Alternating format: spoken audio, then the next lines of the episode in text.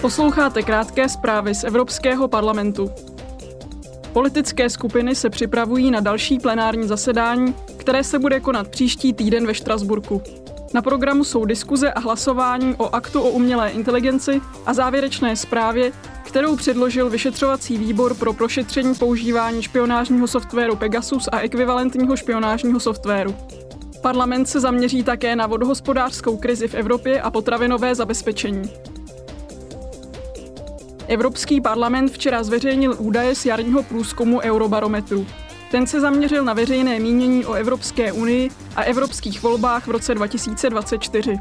Průzkum potvrdil, že občané nadále vyznávají demokratické hodnoty a jsou s demokracií v Evropské unii obecně spokojení i v situaci, kdy ekonomika stále čelí problémům.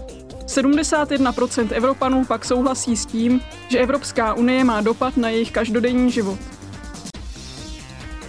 Dnes je Světový den bezpečnosti potravin. Moto pro letošní rok zní potravinové normy zachraňují životy. Tyto normy definují například maximální limity přídatných a kontaminujících látek, které lze bezpečně konzumovat. V Evropské unii funguje Evropský úřad pro bezpečnost potravin, který má za úkol poskytovat vědecké poradenství a komunikuje o rizicích spojených s potravinovým řetězcem. Podle Světové zdravotnické organizace 600 milionů lidí ročně onemocní dvěma sty různými druhy nemocí, které se mohou přenášet potravinami.